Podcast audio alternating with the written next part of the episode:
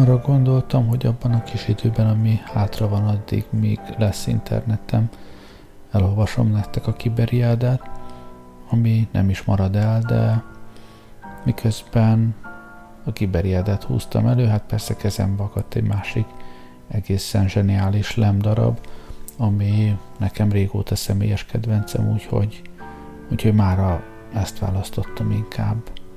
Stanislav Lem, 117 másodperc. Uraim, időhíján és a kedvezőtlen körülmények folytán az emberek többsége úgy távozik erről a világról, hogy el sem tűnődik rajta. Akik viszont megpróbálják, beleszédülnek és sürgősen mással kezdenek foglalkozni. Én is ilyen vagyok. Pályafutásom haladtával személyemnek évről évre több sor szentelnek a Huiz Huban, de sem a legutóbbi kiadás nem említi, sem a következők nem fogják, miért hagytam ott az újságírást. Nos, éppen erről szól a történetem, amelyet egyébként más körülmények között bizonyára nem mondanék el. Ismertem egy tehetséges srácot, aki elhatározta, hogy érzékeny galvanométert épít, és ez jobban sikerült a kelleténél. A műszer akkor is jelzett, amikor nem volt áram, mert a föld kiregrezgéseit érzékelte. Ez a humoros eset a történetem mottója lehetne. Akkoriban a UPI hírügynökség külföldi osztályán voltam éjszakás szerkesztő.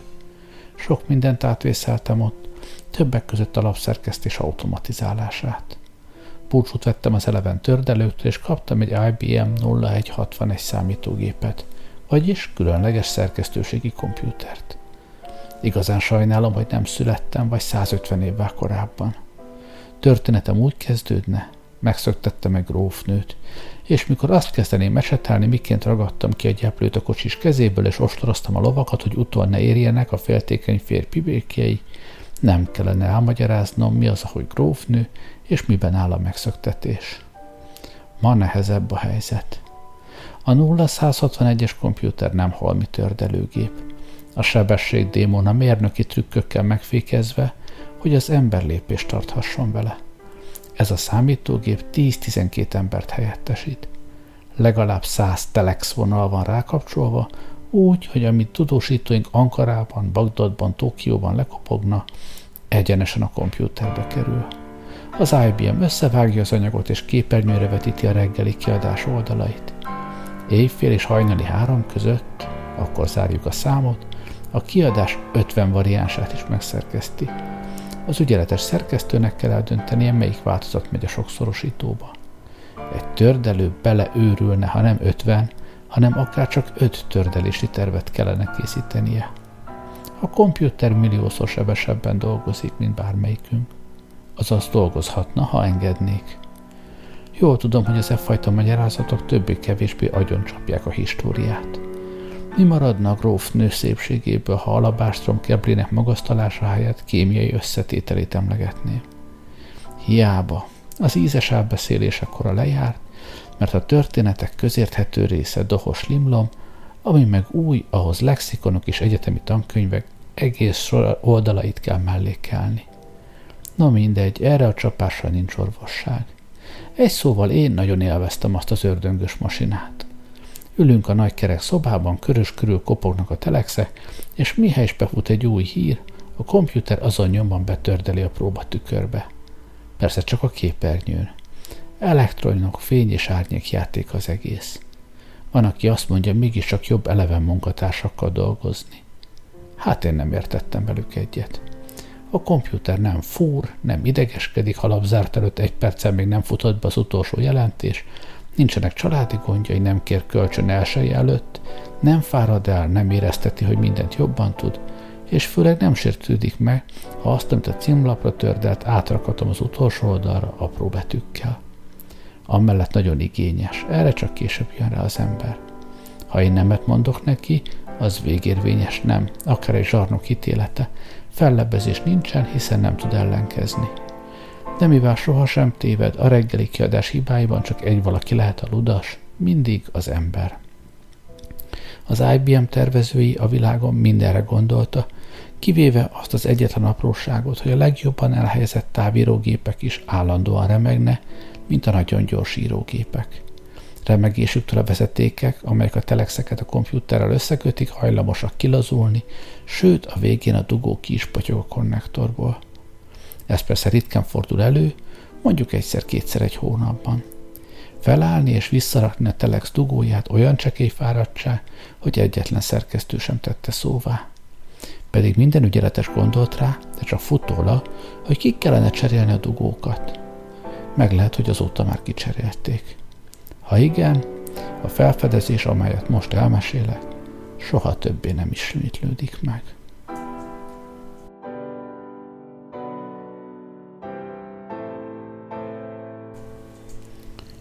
Karácsony este történt. Három előtt néhány perccel készen volt a reggeli szám. Mindig örültem, ha sikerült egy kicsit előbb elkészülnem, hogy szusszanhassak hegyet és pipára gyújthassak. Kellemes érzés volt, hogy nyomda nem én rám vár, hanem az utolsó jelentés beérkezésére Iránból, ahol délelőtt földrengés volt. A hírügynökségek adni kezdték a tudósító jelentést, de megszakadt, mert az első rengés után újabb következett, olyan erős, hogy a vezetékek tönkrementek. A rádió is hallgatott, hát úgy véltük, összeomlott a rádióadó. A mi emberünkre számítottuk. Ez a Stan Rogers olyan cingár kis fickó, mint egy zsoké, és ennek jó voltából gyakran feljut egy-egy zsúfolt katonai helikopterre, őt még felengedik, mert nem súlyosabb egy bőrönnél. A képernyőn előttem volt a címlap tükre. Az iráni jelentésnek szánt utolsó fehér négyszöggel. Iránnal még mindig nem volt semmi kapcsolat. Néhány telex kopogott mögöttem, de rögtön felfigyeltem, mikor bekapcsolt a törökországi. Megismertem a hangját.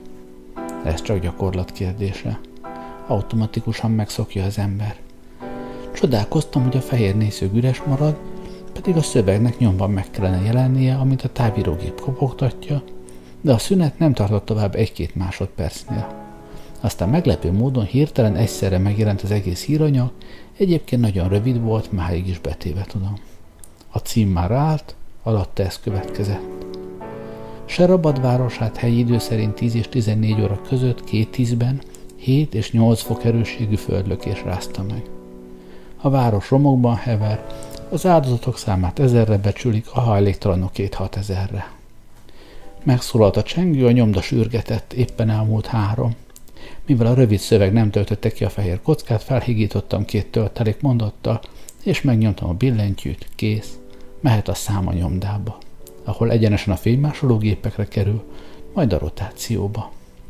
Ezzel véget ért a munkám, felálltam, egy jót nyújtózkodtam, újra rágyújtottam ki aludt pipámra, és akkor vettem észre, hogy egy vezeték a padlón hever. Kipottyant a csatlakozóból. Az ankarai telexé volt. Ezen küldte a jelentését Rogers. Míg fölemeltem a dugót, átsuhant a fejemben a képtelen gondolat, hogy már akkor is ott hevert, amikor a távírógép kopogni kezdett. Ez persze marhaság volt, mert a kompjúter nincs összekapcsolva a távírógéppel, hogyan került bele a hír? Lassan oda mentem a távírógéphez, letéptem a gépelt jelentést, és rápillantottam. Rögtön feltűnt, hogy mintha nem ugyanaz volna. De fáradt voltam, így hajnaltájban mindig zúgott már kis a fejem, hát nem bíztam a memóriában. Újra bekapcsoltam a kompjútert, kivetítettem a címlapot, és összehasonlítottam a két szöveget. Csak ugyan volt köztük különbség, bár nem nagy. A távvírógép szövege így szólt. Helyi idő szerint 10 és 11 óra között két földrengés rázta meg Serabad városát, erősségük 7 és 8 fokos volt. A város teljesen elpusztult, a halálatos áldozatok száma több mint 500 és 6000 maradtak fedél nélkül. Csak álltam, és hol a képernyőre, hol a papírra meredtem. Nem tudtam, mire gondoljak, mit csinálja. A két szöveg tartalma majdnem teljesen azonos, az egyetlen ténybeli különbség a halálos áldozatok száma. Ankara 500 közölt, a kompjúter megduplázta. Beidegzett újságírói reflexem minden esetre megmaradt, gyorsan leszóltam a nyomdába.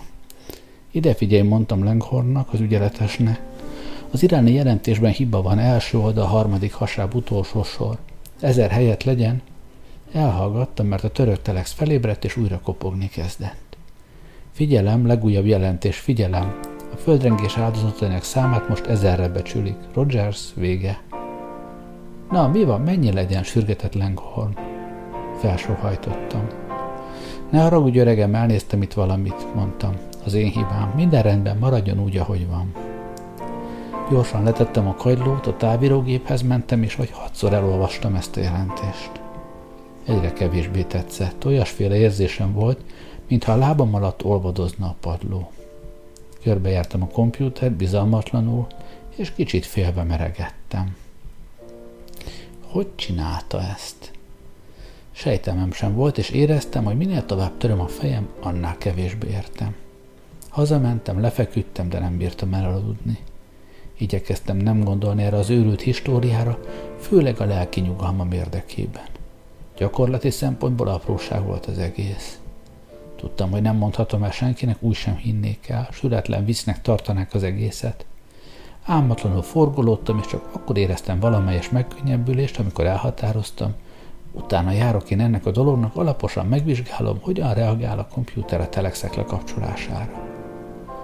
Ekkor végre sikerült elaludnom.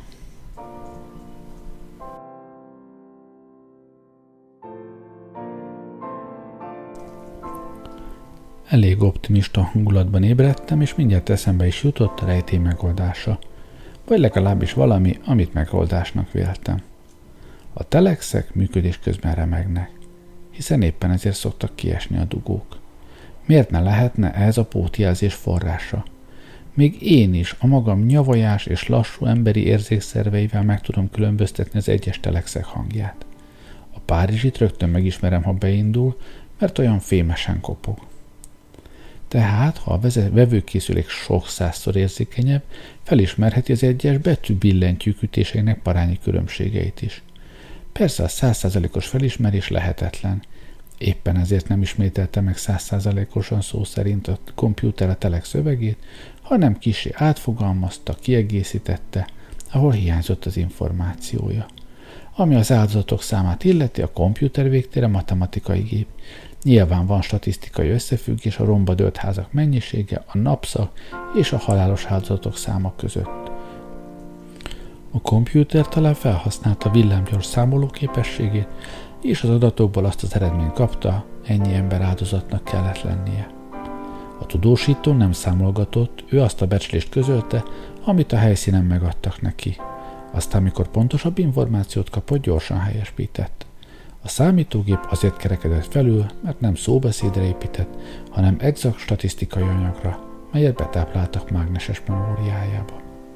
Ez az okoskodás teljesen megnyugtatott, hiszen az IBM 0161 nem passzív közvetítő. Ha a telexes helyesírási vagy nyelvtani hibát követel, a hiba megjelenik a képernyőn, de szempillantás alatt felváltja a helyes forma néha olyan gyorsan, hogy az ember észre sem veszi, és csak akkor látja a javítást, ha összehasonlítja a telex szövegét azzal, amit a komputer kivetített. Azon kívül az IBM nem csak tördelőgép, kapcsolatban áll az egész hálózattal, hírűnökségekkel, könyvtárakkal, adatokat kérhet tőlük, és a túlsóván jelentéseket nyomban feldúsítja.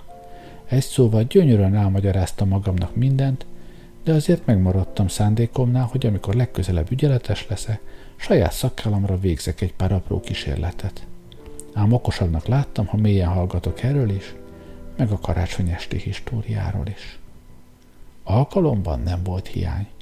Két nap múlva megint ott ültem a szerkesztőteremben. Beirut éppen jelenteni kezdte, hogy a földközi tengeren eltűnt a hatodik flotta egyik tenger alatt járója.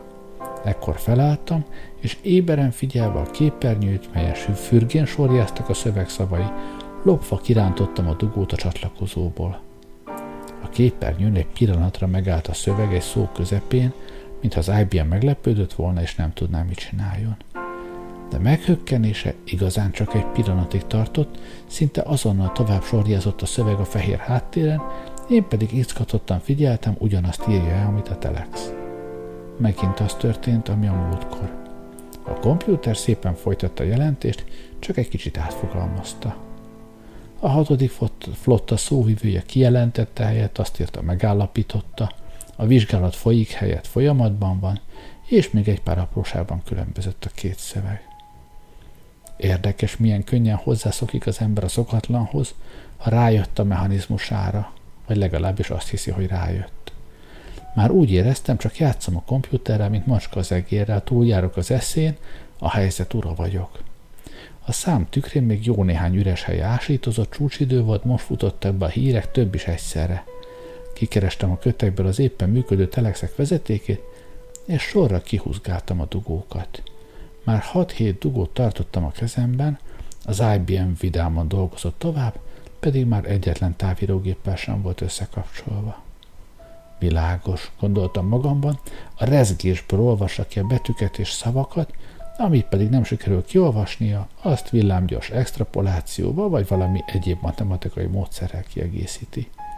Valósággal transzba jöttem, izgatottan lestem, hogy egy újabb telex beinduljon, és mikor a római kezdett kopogni, megrántottam a kábelét, de olyan erősen, hogy mikor a dugó a kezemben maradt, kiesett a másik is, amelyen át a telex az áramot kapja. A távírógép persze elnémult, és már éppen vissza akartam rakni a villásdugót, amikor hirtelen egy őrült gondolatom támadt. A képernyőre néztem. A római telex néma volt, de az IBM nyugodtan folytatta az olasz kormányválságról szóló legfrissebb jelentést.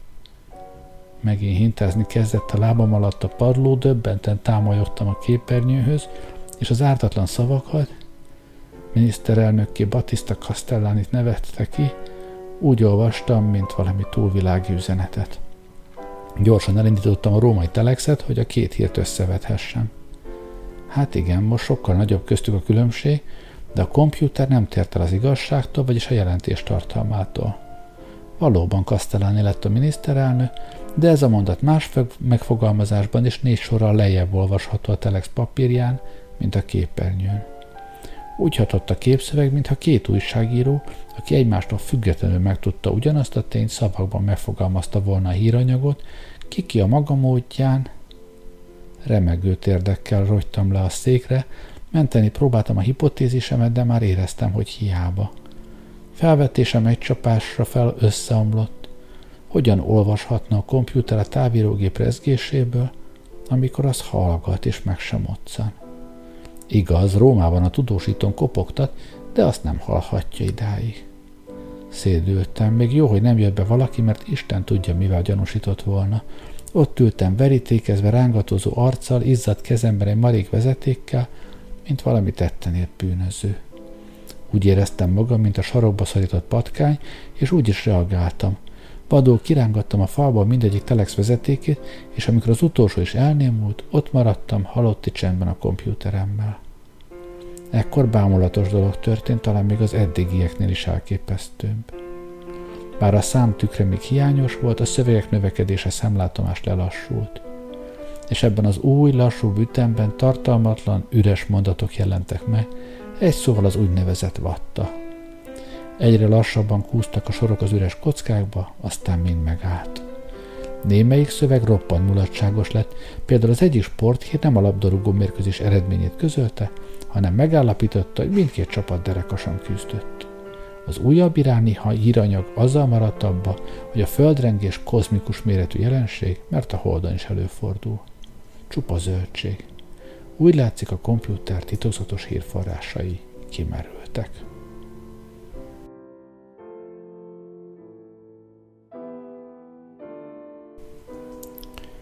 Elsősorban persze be kellett tördenem a számot. Hát gyorsan visszakapcsoltam a telexeket, arról, amit láttam, csak három után kezdhettem gondolkodni, mikor elindult a rotációs gép. Tudtam, hogy nem lesz nyugtom, míg fel nem derítem, miből fakadt az IBM varázslatos ügyessége, és nem kevésbé meglepő elhűlése. A laikusnak nyomban az jutna eszébe, hogy egyszerűen fel kellett volna tenni a kérdést magának a kompjúterne, ha ilyen okos és egyben ilyen feltétlenül engedelmes, hát mondja meg, miféle mechanizmusnak köszönheti, hogy Telex kapcsolat nélkül tovább dolgozhatott, és mi fékezte le aztán munkáját. Amiért csak azt gondolhat, aki sok népszerű mesét olvasott az elektronikus agyakról, a kompjúterrel ugyanis nem lehet úgy társalogni, mint egy okos vagy akár buta emberrel, hiszen a kompjúter nem személy, Épp így remélhetnénk, hogy egy elromlott írógép megromondja, hol és hogyan kell megjavítani. A kompjúter feldolgozza az információt, de nincs hozzá semmiféle értelmi viszonya. A mondatok, amelyeket kiköp, a mondattan sinei robogó vonatokhoz hasonlítanak. Ha kisiklanak, akkor valami rosszul működik benne, de ezt ő nem tudja, abból az elégséges okból, hogy a kompjúter csak annyira ő, mint egy lámpa vagy asztal. A mi IBM-ünk képes önállóan megfogalmazni és átformálni a szabványos híranyagok szövegét, és kész. Azt, hogy melyik hír mennyire fontos, mindig az embernek kell eldönteni. Az IBM képes rá, hogy két egymást kiegészítő hírből egyet csináljon, vagy alkalmas bevezető mondatot válaszol egy konkrét tartalmú híranyaghoz, mert több százezer ilyen szerkesztési modellt programoztak belé.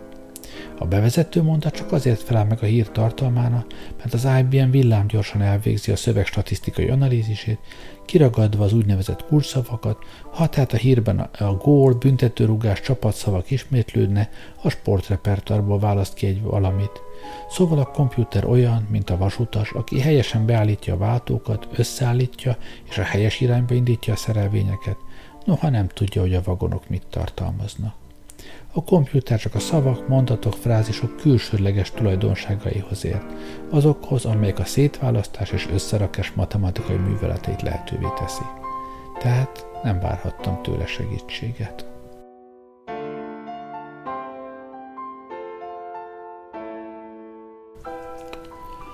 Otthon egész éjszaka le hunytam a szemem. Volt, mint töprengenem. A kompjúter működésében megfigyeltem egy szabályszerűséget. Minél hosszabb időre szakad el a hírforrástól, annál rosszabbul rekonstruálja az információt. Ezt eléggé érthetőnek is találtam. Végtére 21 néhány éve újságíróskodom. Mint tudják, két olyan nagy példányszámú hetilap, mint a Time és a Newsweek egymástól teljesen függetlenül dolgozik. Csak az kapcsolja össze őket minden egyes szám megszerkesztésénél, hogy ugyanabban a világban vannak, és ugyanazon időben nagyon hasonló hírforrásokkal rendelkeznek.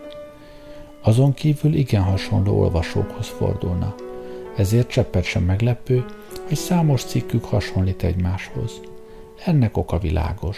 A két vetélkedő szerkesztőség sajnos sajátos tökére vitte a piachoz való alkalmazkodást.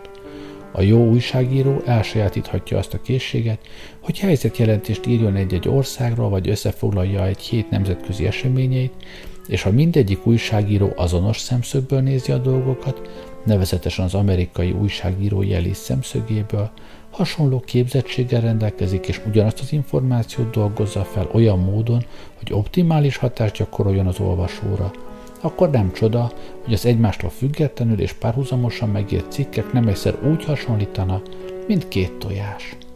A hasonlóság persze nem azt jelenti, hogy egyes mondatok azonosak, de hasonló a beállítottság, a hangnem, az érzelmi töltés, a hangsúlyok elhelyezése, a hatásos részek kibondombolítása, a tulajdonságok ellenpontozása, például egy politikus jellemzésében, vagyis mindaz, ami arra szolgál, hogy lekösse az olvasó figyelmét és azt sugalja neki, hogy a legnagyszerűbb információk forrását tartja kezében, és ezeket a fogásokat minden gyakorlott újságíró ismeri.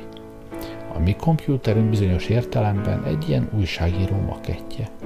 Ismeri a módszereket és a fogásokat, tehát meg tudja csinálni, amelyik, amit bármelyikünk.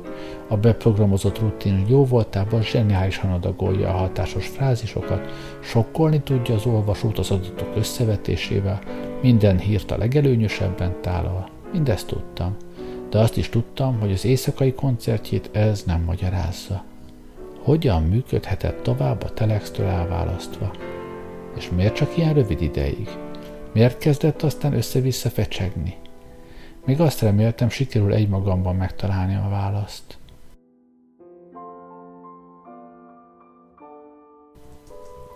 Következő ügyeletem előtt felhívtam telefonon Rio de Janeiro-i tudósítónkat, és megkértem, hogy az éjszakai műszak elején küldjen egy hamis híreskét az Argentina-Brazília ökölvívó mérkőzés állásáról. Minden brazil győzelem helyett írjon Argentint, és megfordítva. Amikor beszélgettünk, még egyikünk sem tudhatta az eredményeket. A találkozó késő este kezdődött. Hogy miért fordultam éppen Rióhoz? Mert a kérésem szakmai szempontból hajmeresztő volt, és Sam Gernspeck, az ottani tudósítónk jó barátom, méghozzá abból a ritka értékes fajtából, aki nem kérdez semmit. Eddigi tapasztalataim alapján arra számítottam, hogy az IBM azt az A7 fogja megismételni, amelyet Sam lekopogtat a távírógépén.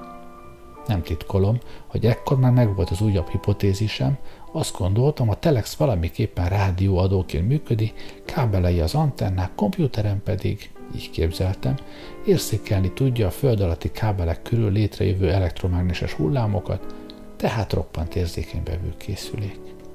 Úgy beszéltük meg, hogy az álhírt Gernsbeck nyomban helyesbíti, persze rögtön eltüntetem az első papírt, hogy nyoma sem maradjon. Büszke voltam, hogy milyen ravasz tervet találtam ki. A kísérlet döntő lesz, mert a mérkőzés szünetéig nem kapcsolom le a telexet a kompjúterről, szünet után viszont lekapcsolom.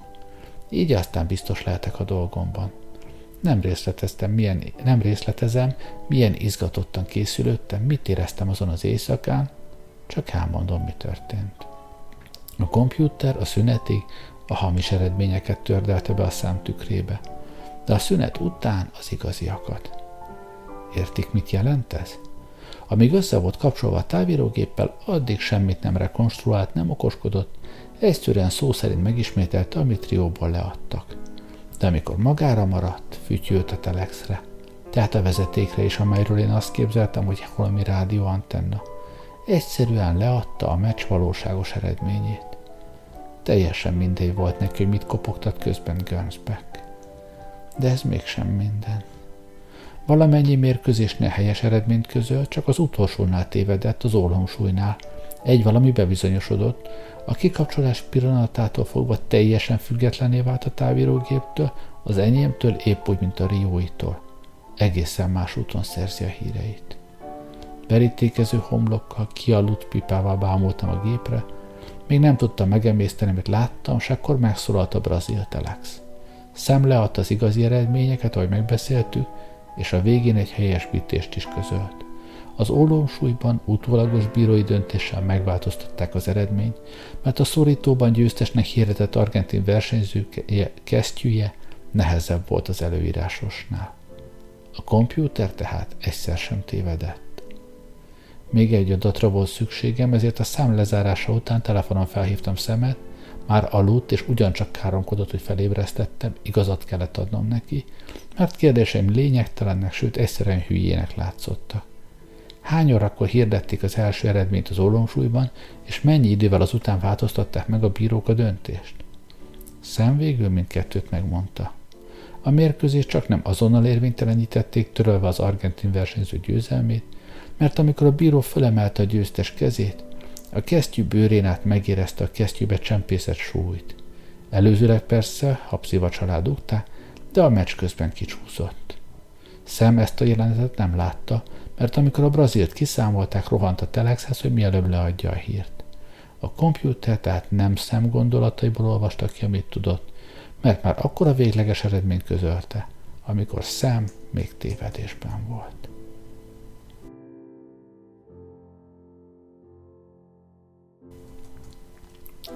Vagy fél évig folytattam éjszakai kísérleteimet, és sok mindent megtudtam, bár érteni semmit sem értettem. Ha a kompjútert lekapcsolom a telexről, két másodpercre megdermed, aztán folytatja a hírt 137 másodpercig. Addig minden tud a szóban forgó eseményről, utána már semmit. Ezt talán még valahogy megemésztettem volna, de rosszabbra is rájöttem. Kompjúterem előre látja a jövőt, méghozzá csalhatatlanul. Mindegy neki, hogy a közölt hír már megtörtént eseményre vonatkozik, vagy olyanra, amely csak ezután fog megtörténni. Két percen és 17 másodpercen belül. Ha a kitalált információt kopogtatok neki a telexen, engedelmesen megismétli, és miért kiúzom a dugót, elhallgat, tehát csak arról tud tovább írni, amit val- ami valóban megtörtént valahol, de arról nem, amit valaki magában gondol. Legalábbis ezt a következtetést mondtam le, és följegyeztem noteszomba, melyet állandóan magammal hordtam. Lassan hozzászoktam az IBM viselkedéséhez, és nem is tudom, mikor jutott eszembe, hogy a kutya viselkedéséhez hasonlít. Először konkrét nyomra kell vezetni, mint a kutyát, jól megszagláltatni vele egy eseménysorozat kezdetét, mintha ott valami nyomot találna, és egy kis időre van szüksége akár a kutyának, hogy az adatokat rögzítse magában, ha pedig túl kevés adatot kap, elhallgat, vagy általánosságokkal vágja ki magát, vagy hamis nyomra téved. Összetéveszti például az azonos nevű helyiségeket, ha nem adok egyértelmű meghatározást. mint a kutyának. Teljesen mindenki milyen nyomon indul el, de ha már nyomon van, csalhatatlan. 137 másodpercig. Éjszakai játékaink hajnali három és négy között vallatáshoz hasonlította. Igyekeztem őt a falhoz szorítani, keresztkérdéseket találtam ki, egymást kizáró alternatívákkal gyötörtem, aztán pompás gondolatom támadt, úgy éreztem, ez az egyszerű kísérlet sokat mondó lesz. Rogers ugyebár Ankarával adta le jelentését a Serebádi földrengésről. Tehát a hír közlőjének nem kell éppen ott lennie, ahol a történtek lezajlotta, de amíg földi eseményekről van szó, mindig lehetséges, hogy valaki, egy ember vagy akár állat megfigyelje az eseményt, és a kompjúter valahogy ennek veszi hasznát. Nos, én majd olyan helyről kezdek egy jelentést, ahol nincs és még nem volt ember. A Marsról. Megadtam a Sirtis Minor kellős közepének koordinátáit, lekopogtam. Jelenleg nappal van, és a környezetet szemlével láthatjuk, itt kirántottam a vezetéket, másodpercnyi szünet után a kompjúter befejezte. A bolygót a napfényében. Aztán megkukult. Vagy tízszer átfogalmazta mondat elejét, de az IBM-ből semmi konkrétumot nem tudtam kiszedni, csak általánosságokat szajkózott. Megállapítottam, hogy minden tudása nem terjed ki a bolygókra, és magam sem tudom miért, ettől kisebb megkönnyebbültem. És most mit csináljak? Persze világát kürtölhetném a szenzációt, híres lennék és nagy rakás pénzt keresni. Ezt az eshetőséget egy pillanatig sem mérlegeltem komolyan. Hogy miért? Magam sem tudom. Talán azért, mert ha rejtéből szenzáció lesz, én nyomban kicseppenek belőle. Elképzeltem a rám szúduló mérnökhadat, a szaksargomban karattyoló tudósokat, akármit sütnek ki, engem rögtön kizárnak az ügyből, mert a magamfajta laikus csak láb alatt van. Nem lenne többé más dolgom, mint leírni élményeimet, interjúkat adni, és beinkasszálni a csekkeket. Ez érdekelt a legkevésbé. Szerettem volna megosztani valakivel a titkomat, de ugyanakkor magamnak is megtartani. Elhatároztam, hogy hát egy elhatároztam hát, hogy egy olyan szakemberhez fordulok, akiben száz százalékig megbízhatom. Csak egy ilyet ismertem, Milton Hartot, aki az MIT-nél dolgozik, okos, jellemes, eredeti fickó, és tulajdonképpen őskori lelet, mert nem szeret nagy kollektívában dolgozni. A magányos tudós pedig kihaló állatfaj. Végzettségre nézve fizikus, most informatikával foglalkozik, programozó. Ez éppen megfelelt nekem. Igaz, eddig csak egy hobbi ö, hozott össze minket, ugyanis mindketten dzsongozunk. Máskülönben ritkán jöttünk össze, de játék közben elég jól megismerszik az ember. Hart kissé különc, néha egyszer csak megszólal és valami furát mond. Emlékszem, egyszer váratlanul megkérdezte, nem lehetséges-e, hogy Isten akaratlanul teremtette a világot. Sosem lehet tudni, mikor beszél komolyan, mikor tréfál, vagy ne talán egyszerűen gúnyolódik. Annyi bizonyos, hogy jó fej. Oda szóltam hát telefonon, vasárnap elmentem hozzá, és mint reméltem, ráállt az összeesküvésre. Nem tudom, hitte nekem mindjárt, hart szűkszavú ember, minden esetre gondosan ellenőriztem mindazt, amit elmeséltem, aztán mindjárt olyasmit csinált, ami nekem eszembe se jutott. Lekapcsolt a kompjúterünket az országos információs hálózatról. Gépem minden rendkívüli tehetsége egy csapásra eltűnt. Szóval a titkos erő nem a gépben rejlik, hanem a hálózatban. Mint tudják, a hálózat jelenleg több mint 40 ezer számítóközpontból áll, és mint talán nem tudják, én sem tudtam, amíg Hart meg nem mondta, hierarchikus felépítése van. Némileg a gerincesek idegrendszerére hasonlít. Az Egyesült Államok minden államának külön központja van, mindegyiknek a memóriája több tényt tárol, mint amennyit a világ minden tudósa együttvéve tud. Minden előfizető a havonta igénybe vett gépidő szerint fizeti a díjat, holmi szorzószámokkal és pótlékokkal, mert ha az előfizető problémája túl nehéz a legközelebbi kompjúternek, a diszpécser automatikusan erősítést kapcsol rá az országos készletből, vagyis az éppen kihasználatlan kompjúterekből. A diszpécser természetesen szintén számítógép. Ügyel rá, hogy az egész hálózat információs megterhelése egyenletes legyen, és őrzi az úgynevezett zárt memória egységeket, vagyis a bizalmas adatokat, mindazt, ami államtitok, katonai titok, meg ilyesmi. Megnyúlt a képem, amikor Hart mindezt előadta, mert tudtam ugyan, hogy a hálózat létezik, és az UPI az erőfizetője, de épp úgy nem gondoltam rá, ahogy a telefonáló sem gondol a telefonközpont gépeire. A némileg rossz májú Hart megjegyezte, hogy az éjszakai enyelgésemet a géppel azért képzeltem valami romantikus sétának a kies vadonban, távol a világtól, mert ez jobban illik a fantasztikus regények stílusához, mint az a józan megfontolás, hogy az előfizetők seregének tagja vagyok, akik hajnali három és négy között jobbára aluszna, ezért a hálózat terhelése ilyenkor a legkisebb, és így az én gépem annyi kapacitást vehetett igénybe, mint a délelőtti csúcsítőkben soha. Hart megvizsgálta a UPI számláit, és kiderült, hogy gépem néhányszor az egész országos hálózat kapacitásának 60-65%-át felhasználta.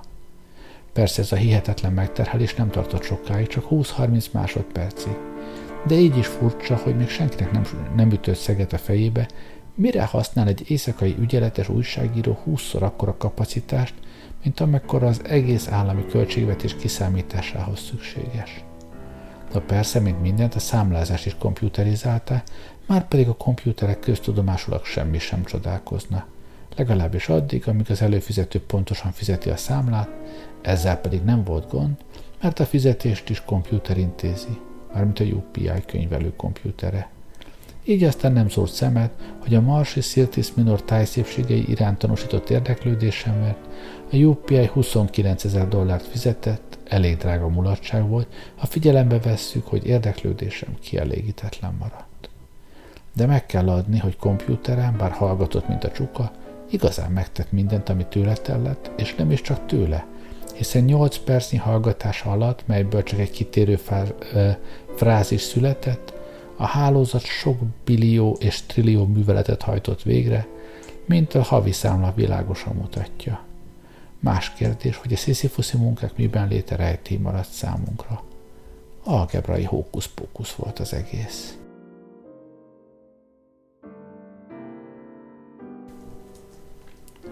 Következzenek a tények. Két témát vitattunk meg harttal, a jelenség gyakorlati alkalmazását és mechanizmusát. A látszat ellenére a 137 másodperces effektus gyakorlati perspektívái elég csekélyek és jelentéktelenek. Bűvész mutatmánynak hatásos, de a nemzetek sorsát és a világtörténelem menetét megszabó döntések általában nem két perc alatt születne. Ráadásul a két perces jövőbelátásnak is van egy látszólag másodrangú, de elvi akadálya ahhoz, hogy a kompjúter gyártani kezdje csalhatatlan jóslatait. Előbb nyomra kell vezetni, közölni kell vele, hogy egyáltalán mit kell megjósolnia. Ez pedig rendszerint tovább tart két percnél, tehát már is füstbe ment a gyakorlati haszon. A jövőbelátás határát egyetlen másodperce sem lehet kitolni, Hart feltételezte, hogy ez valami egyetemes, de bár eddig ismeretlen jellegű állandó. Talán el lehetne szórakozni azzal, hogy bankot robbantunk egy játékkaszinóban, például a rulettnél de a szükséges készülékek beállítása elég drága lenne. Egy IBM több mint 4 millió dollárba kerül. Azon kívül bajosan tudnám megszervezni a kétirányú és még hozzá jól leplezett kapcsolatot a játékos és a számítógép között. Arról már nem is beszélve, milyen hamar rájönne a krupié, hogy hiba van a kréta körül. Különben sem pénzt akartunk szerezni a felfedezésünkkel. Hart készítette kis listát arról, hogy mire használható a gépünk. Ha megkérdezzük, hogy ez és ez az asszony fiút vagy lányt fog-e szülni két perc múlva, az IBM csalhatatlanul megmondja, de hát ennek az információnak nincs különösebb haszna. Ha sorozatokat dobunk egy pénzdarabba vagy játékockával, és közöljük a géppel az első sorozatok eredményeit, aztán nem adunk több információt, a gép megjósolja, mit fog dobni a következő 137 másodpercben. De ennél többet nem tud. Persze valóban dobni kell a kockával vagy pénzdarabbal, és megadni a komputernek az eredményeket, legalább 30-at, 40-et, olyasmi ez, ahogy a kutyát vezetik rá a helyes nyomra, egyre a milliárd közül, hiszen ugyanebben a percben ki tudja hány ember dobál pénzdarabot vagy kockát, tehát a komputer, amely vak és süket, a megadott sorozat alapján azonosítja, hogy éppen a mi dobásunkról van szó és tovább is igazán el kell végezni a dobásokat. Ha nem dobunk többet, a gép csupa nullát kopogtat ki. Ha pedig már csak kétszer dobunk, azt a két eredményt adja meg, és semmi többet. Ehhez is kapcsolatban kell lennie a hálózattal, bár józan észre fel nem foghatom, mit tud neki segíteni a hálózat, mikor ott dobáljuk a kockát a gép orra előtt. Mi köze ehhez a hálózatnak? Pedig rengeteg köze van, mert ha lekapcsoljuk róla a gépet, meg sem többé, csak mi nem értjük az összefüggést. Különösen érdekes, hogy a kompjúter előre tudja, fogunk-e még dobálni a kockával, vagy nem. Tehát az egész helyzet alakulását látja előre, vagyis nem csak a kocka sorsát, azt, hogy melyik oldalára fog esni, hanem a mi sorsunkat is. Legalábbis ami azt a döntést illeti, hogy dobjunk vagy ne dobjunk a kockával. Olyan kísérletet is csináltunk, hogy én például elhatározom, hatszor fogok dobni, Hart pedig ezt vagy megengedi, vagy megakadályozza, de én nem tudhatom, hogy melyik dobásomnál hogy dönt. Kiderült, hogy a komputer nem csak az én dobási tervemet ismeri előre, hanem Hart szándékait is. Vagyis tudja, mikor szándékozik Hart lefogni a kezemet, hogy ne végezhessem el a következő dobást. Egyszer megtörtént, hogy én négyszer akartam dobni, de csak háromszor dobtam megadott idő alatt, mert belebotlottam egy kábelbe, és már nem maradt időm a negyedik dobásra. Nos, a komputer valamiképpen azt is előre látta, hogy meg fog botlani, holott erről sejtelmem sem volt, tehát jóval többet tudott rólam, mint én magam.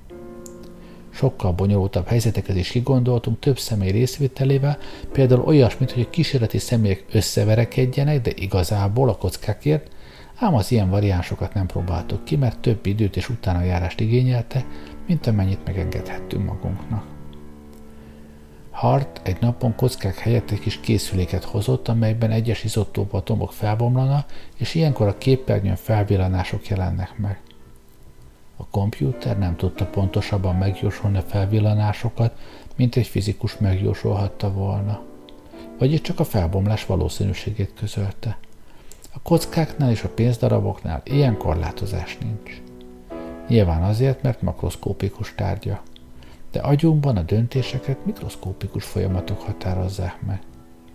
Úgy látszik, mondja Hart, azok nem kvantum jellegűek. Ellentmondásosnak látszik itt sok minden. Miért tudja a komputer megjósolni, hogy két perc múlva elbotlom egy kábelben, holott mikor prognózisát felállítja, még én sem tudom, hogy hátra fogok lépni, és ennél fogva megbotlom, de ha már így van, miért nem látja előre, hogy a radioaktív izotóp melyik atomja bomlik majd fel? Hart azt mondja, az ellentmondás nem az eseményekben rejlik, hanem a világról, főleg az időről alkotott képzeteink tulajdonsága. Hart szerint nem a kompjúter látja előre a jövőt, hanem mi vagyunk sajátos módon korlátozva a világ észlelésében. Így magyarázta. Képzeld el az időt olyan egyenes vonalnak, amely a múltból a jövőbe tart. A mi tudatunk egy kör, amely ezen az egyenesen gördül, és mindig csak egyetlen ponton érinti. Ezt a pontot nevezzük jelennek. A jelen pillanata azon a múltá válik, és átadja helyét a következőnek. A pszichológusok vizsgálatai kimutatták, hogy annak, amit időbeli kiterjedés nélküli pontszerű jelennek érzékelünk, valójában tartma van, nem egészen fél másodperc. Már most nincs kizárva, hogy a tudat és az idő vonalának az egybeesése sokkal szélesebb is lehet. Az idővonal nagyobb szakaszával lehet egyszerre érintkezésben lenni, és az érintkező szakasz maximális kiterjedése éppen 137 másodperc. Ha csak ugyanígy van, mondja Hart, akkor egész fizikánk még mindig antropocentrikus, mert olyan alapfeltevésekből indul ki, amelyek az emberi érzékszerveknek és tudatnak szféráján kívül már nem érvényesek. Ez azt jelenti, hogy a világ más, mint a mai fizika tanítja, és jövőbelátás, mint a jövő elektronikus vagy nem elektronikus megjóslása sosem fordul elő. A fizikának iszonyú gondjai vannak az idővel, amelynek az általános elméletek és törvények szerint tulajdonképpen teljesen reverzibilisnek kellene lennie, de egyáltalán nem az. Ráadásul az időmérés különféle nehézségeket okoz az atomon belüli jelenségek szintjén, annál nagyobbakat, minél rövidebb a mérendő időtartam. Ez talán azért van, mert a jelen fogalma nem csak úgy relatív, ahogy Einstein elmélete mondja, vagyis a megfigyelők helyzetétől függ, hanem az egyazon helyen lejátszódó jelenségek skálájától is függ.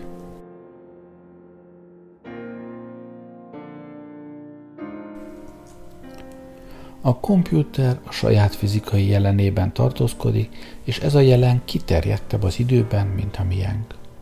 Az, ami a mi számunkra csak két perc múlva fog megtörténni, a kompjúter számára épp úgy most történik, mint nekünk az, amit most érzékelünk és érzünk.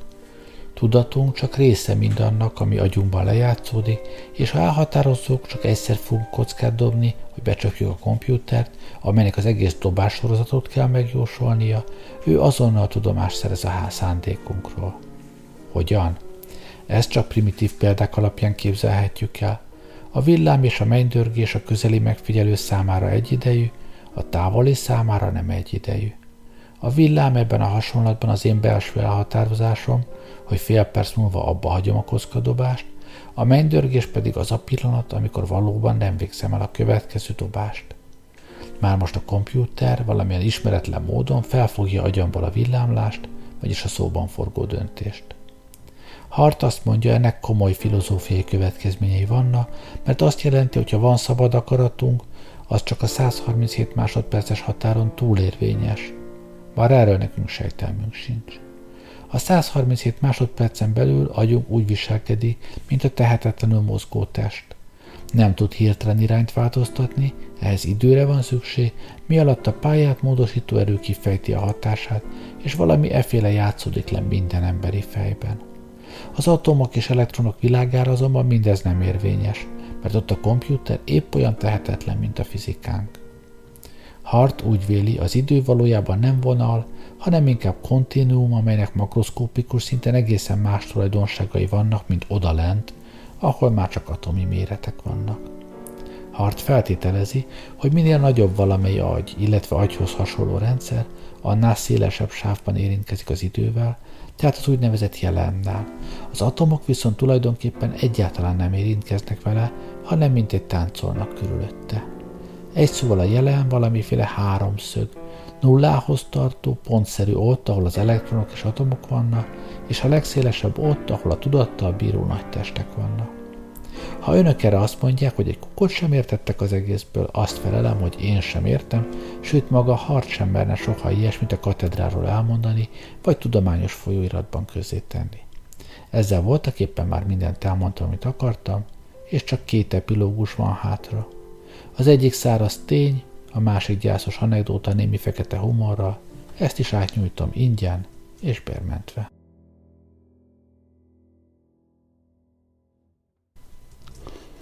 Az első mindössze annyi, hogy Hart rábeszélésére átettük az ügyet a szakembereknek.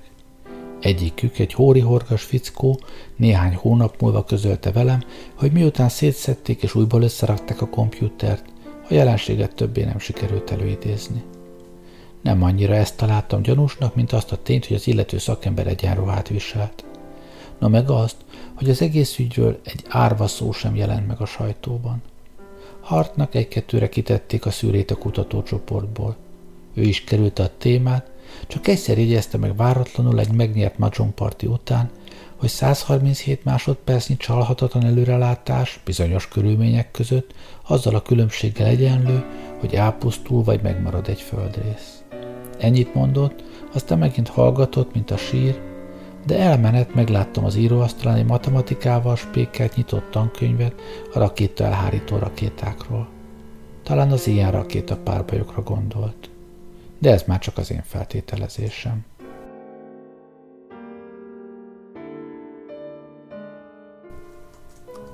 A második epilógus megelőzte az elősőt, öt nappal a szakértők sáskajárása előtt történt. Elmondom az esetet minden kommentár nélkül, és előre kijelentem, hogy semmilyen kérdésre nem válaszolok. Akkor már javában búcsúzkodtunk meg hit magányos kísérleteinkről. Hart aznapra meghívta egy fizikus barátját, aki olyasmiről fantáziált, hogy a 137-es effektus összefügg a titokzatos 137-es számmal, amely állítólag a világ mindenség fő tulajdonságainak Pitagóreus szimbóluma. Eddington, a híres angol csillagász emlegette elsőnek ezt a számot de a fizikus aztán mégsem tudott eljönni, és Hart egyedül állított be három óra körül, mikor a kiadványt már leadtam. Hart mesterien megtanult bánni a kompjúterrel. Néhány egyszerű fogással hallatlanul megkönnyítette a kísérleteinket. Nem kellett már kihúzni a dugókat a konnektorból, mert kapcsolót illesztett a vezetékbe, és egyetlen gombnyomással kapcsolhattuk le a telexet a kompjúterről. Mint már tudják, a géptől semmit sem lehet közvetlenül megkérdezni, de tetszés szerinti szöveget lehet belé táplálni, csak hasonlítson a személytelenül fogalmazott jellegzetes hírűnösségi anyagokra. Volt egy közönséges villanyírógépünk, azt töltötte be a telex szerepét. Lekopogtattuk rajta a megfelelően fogalmazott szöveget, és a kellő pillanatban abba hagytuk, ezzel mint egy kényszerítve a kompjútert a kitalált híranyag folytatására. Azon az éjszakán hardobó kockákat hozott, és éppen szétrakta a holmiát, mikor megszólalt a telefon. A nyomdából szólt fel az ügyeletes Blackwood. Ő tudott a titkunkról. Ide hallgass, mondta, itt van Emmy Foster, tudod, Bill felesége. Bill megszökött a kórházból, hazament, elvette a kocsi kulcsát, és elrabogott valamerre, képzelheted milyen állapotban. Szegény asszony már telefonált a rendőrségre, és most ide rohant, hát ha mi segíthetünk rajta. Tudom, hogy hülyeség, de ott az a te profétát nem csinálhatna valamit? Hát, én nem tudom, feleltem, nem hinném, de szegény asszony, tudod mit? Küld fel hozzánk a szolgálati lifttel.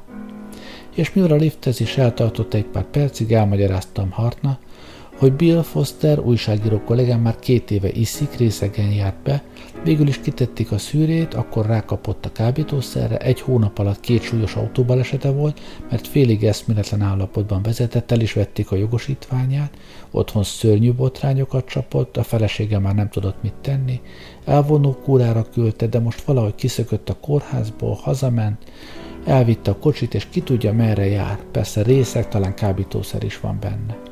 Az asszony idejött, a rendőrséget már értesítette, segítséget kér, hiszen érti, doktor, hogy van ez. Mindjárt itt lesz, mit gondol, tudunk valamit csinálni? És a kompjúterre néztem. Hart egy cseppet sem csodálkozott, nem igen szokott meglepődni, azt mondta. Mit árthat? Kapcsolja az írógépet a kompjúterhez. Mire megcsináltam, beállított Emi. Látszott rajta, hogy nem önként adta oda a sluszkulcsot. Hart leültette, és azt mondta. Sietnünk kell, ugye? Arra kérem, ne csodálkozon semmilyen kérdésen, csak válaszoljon legjobb tudása szerint. Először is a férje személyi adataira van szükségem. Neve, külseje, stb. Az asszony elég jól uralkodott magán, csak a keze remegett.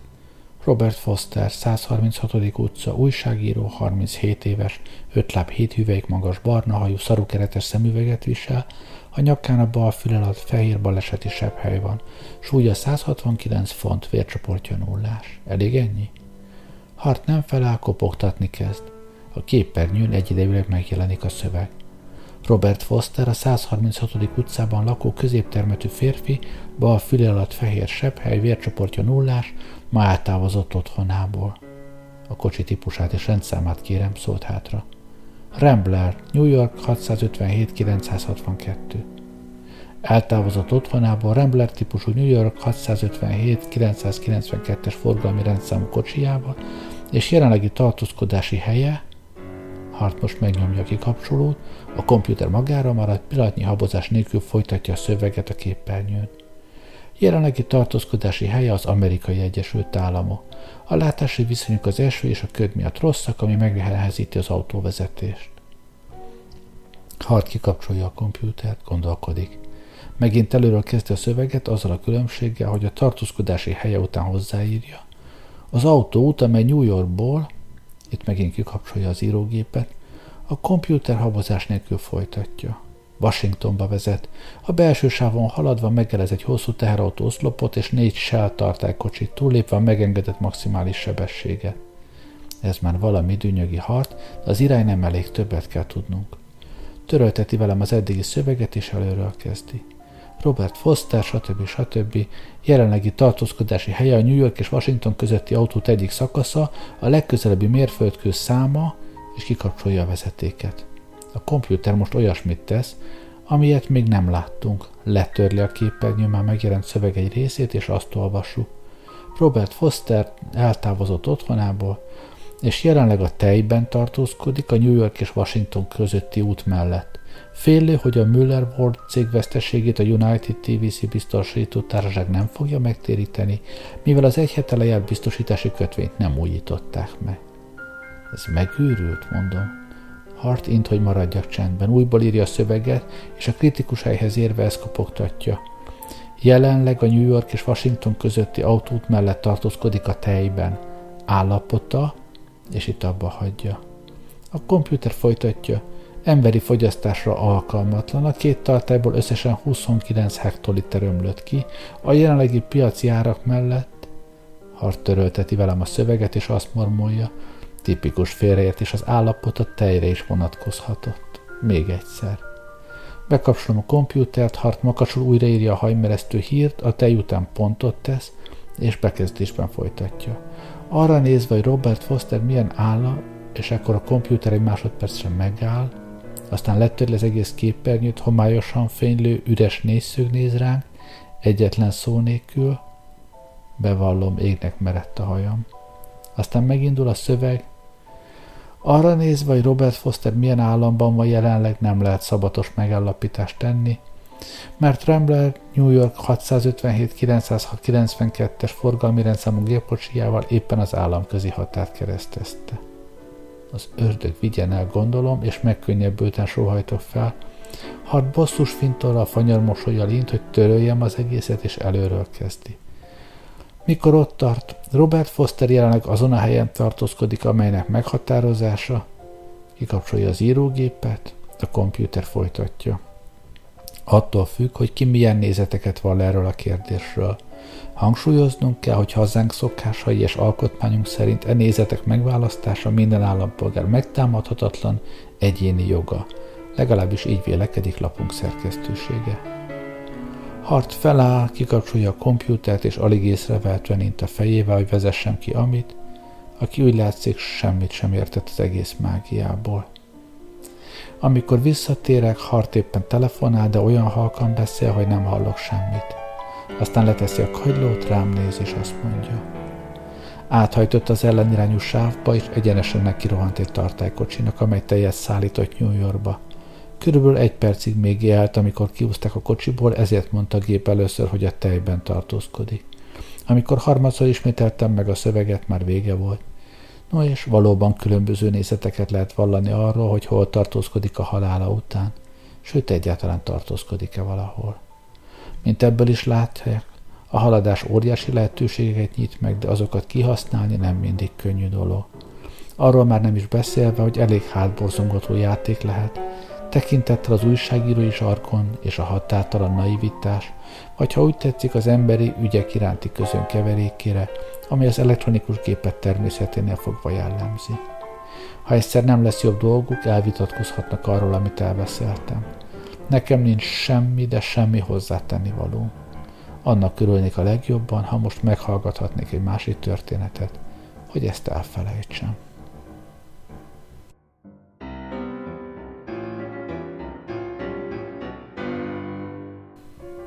Hát ennyi fért a mai adásba.